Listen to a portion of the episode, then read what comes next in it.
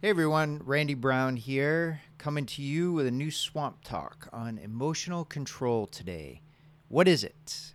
Emotional control is keeping things like speed and power out of the learning process because they are the biggest deterrent to us gaining success and moving forward.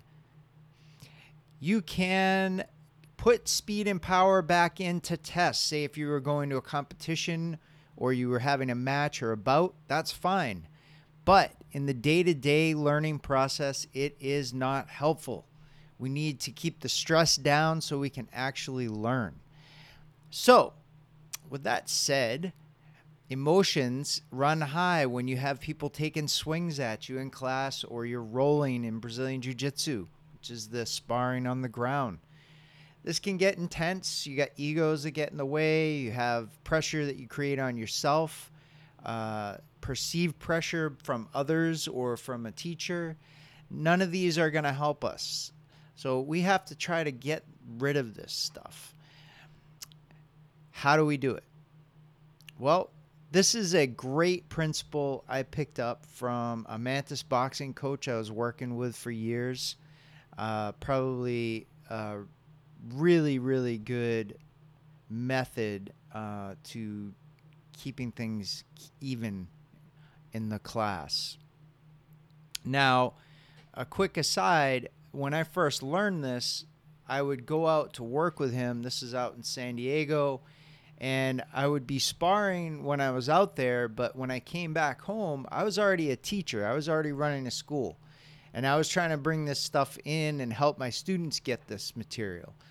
So when you're a teacher, uh, you're taking more of a guidance, a guiding hand role in the class. It's not the same. You don't have to work this the same. So I actually didn't get to work on this a lot. I would spar outside of classes with friends and acquaintances or people I'd meet up with, but not enough that I got to really pay attention to how this could play out and how strong it was.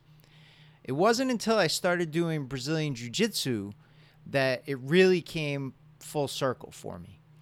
Uh, there were times where I would show up for class and it's there would be some guy in the room that had this angry ass look on his face. He's just looking mean and nasty, and I knew damn well I was going to get paired up with him.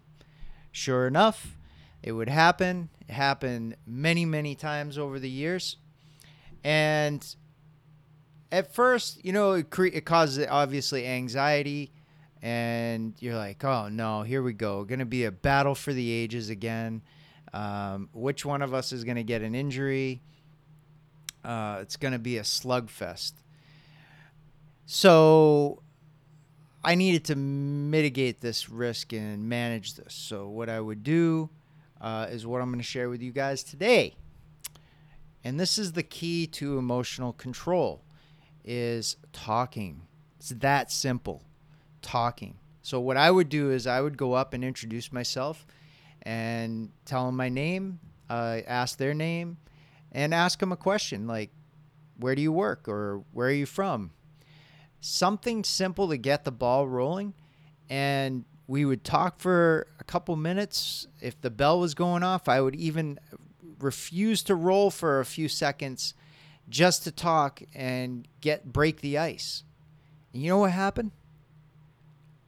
Every single time, except for one over the years, that guy turned out to be really nice.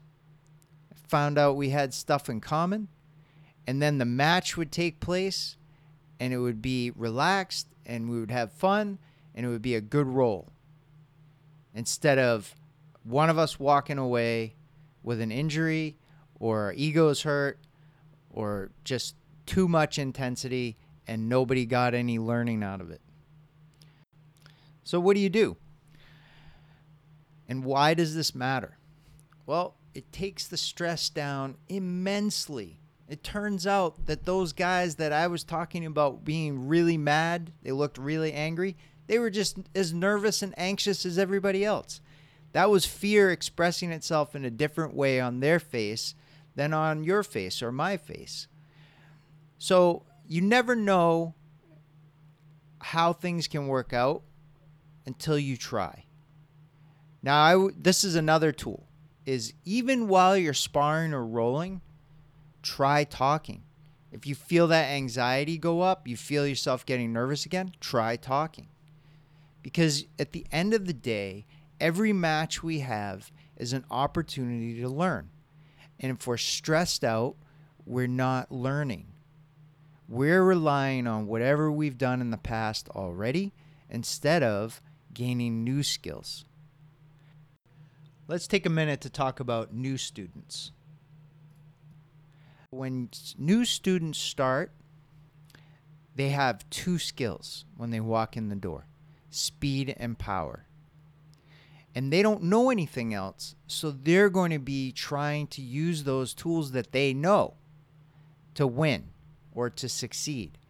So there's a couple things right off the bat. One, we don't spar with them or roll with them when they first start. We give them a few weeks to get acclimated, teach them some things, but always remember that the people that are newer and have less tools in their toolbox are always going to be falling back on that whenever they get into a stress situation.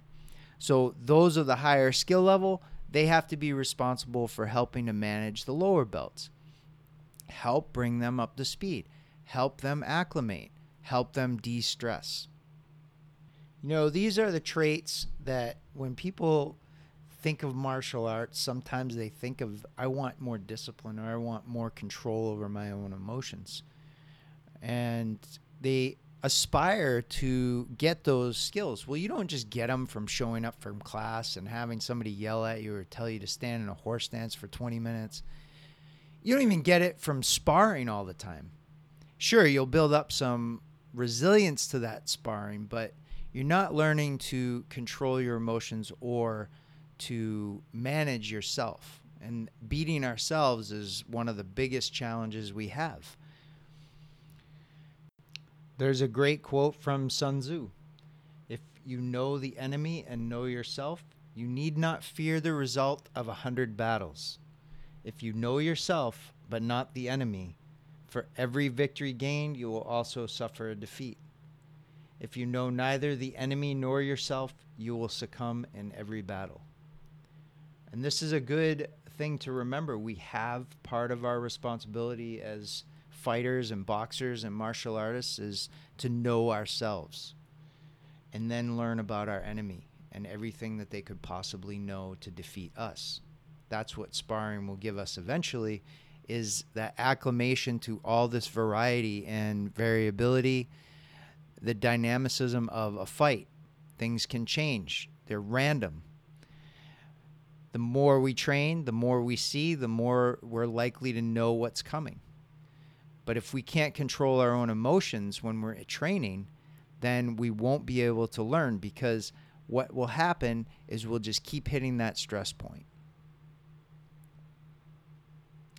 And once we're in that stress zone, like I said before, we're back in survival mode. We're not actually learning and gaining skills. Over the years, I've had many people come in with prior experience and they didn't train this way either. I didn't train this way the first seven years that I trained. Every time I would spar, it was okay.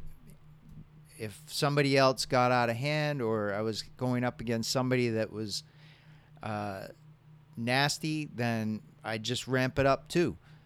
I wouldn't de escalate the situation beforehand. It'd just be a battle of wills and a test of skills. But we can do better than that. And over the years, when people have come in from other schools, other training, I've had to teach them the same thing. And one of the things I say, have said to them, each and every one of them, when they start going faster, when they start going with more power, and I asked, do you want to learn new skills or do you just want to keep the skills you have? And they stop and think for a minute because most of the time they want new skills. And that's when we have a conversation. It's like, well, if you don't learn to slow down and get the power out of here, then you're going to stay the same fighter that you were when you walked in my door. And that's fine. That's not a problem. But I can't help you unless you want to be helped. And that's when we have to change and take a step forward. And that's the best perspective I can give you on it. If you do have prior experience, got to add this principle into your training and you'll see yourself soar. Well, here's a story from when I was a kid that highlights this point perfectly. I was in the center of town. There was a bandstand. We were climbing on it, hanging out, a friend and I, and another kid showed up. He was an on again, off again friend. Sometimes he would figure out that he wasn't, didn't have to be a jerk, and uh, then we would be friends. And as soon as he went back to being a jerk, we wouldn't be friends anymore. But uh, today uh, that he showed up, this day in particular, he was in jerk mode. And he pushed me off the bandstand. I fell down. Uh, it's about 10 feet, maybe. And it hurt. I crashed to the ground and I was pissed off. So uh, he thought it was funny, and I went after him. But when I went after him, I lost all my composure. I was very angry. I got tunnel vision, and all I saw was him. And I tore across the grass, barreled into him, and he sidestepped me and threw me to the side. I landed in the dirt. I got up. He punched me and punched me again, pushed me down. I got up, and the anger, I was furious. All now, all I saw was red, and I went after him again.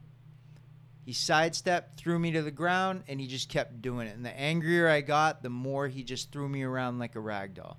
It got me absolutely nowhere. So this is why learning this principle and getting a hold of ourselves and getting control of ourselves can be very advantageous.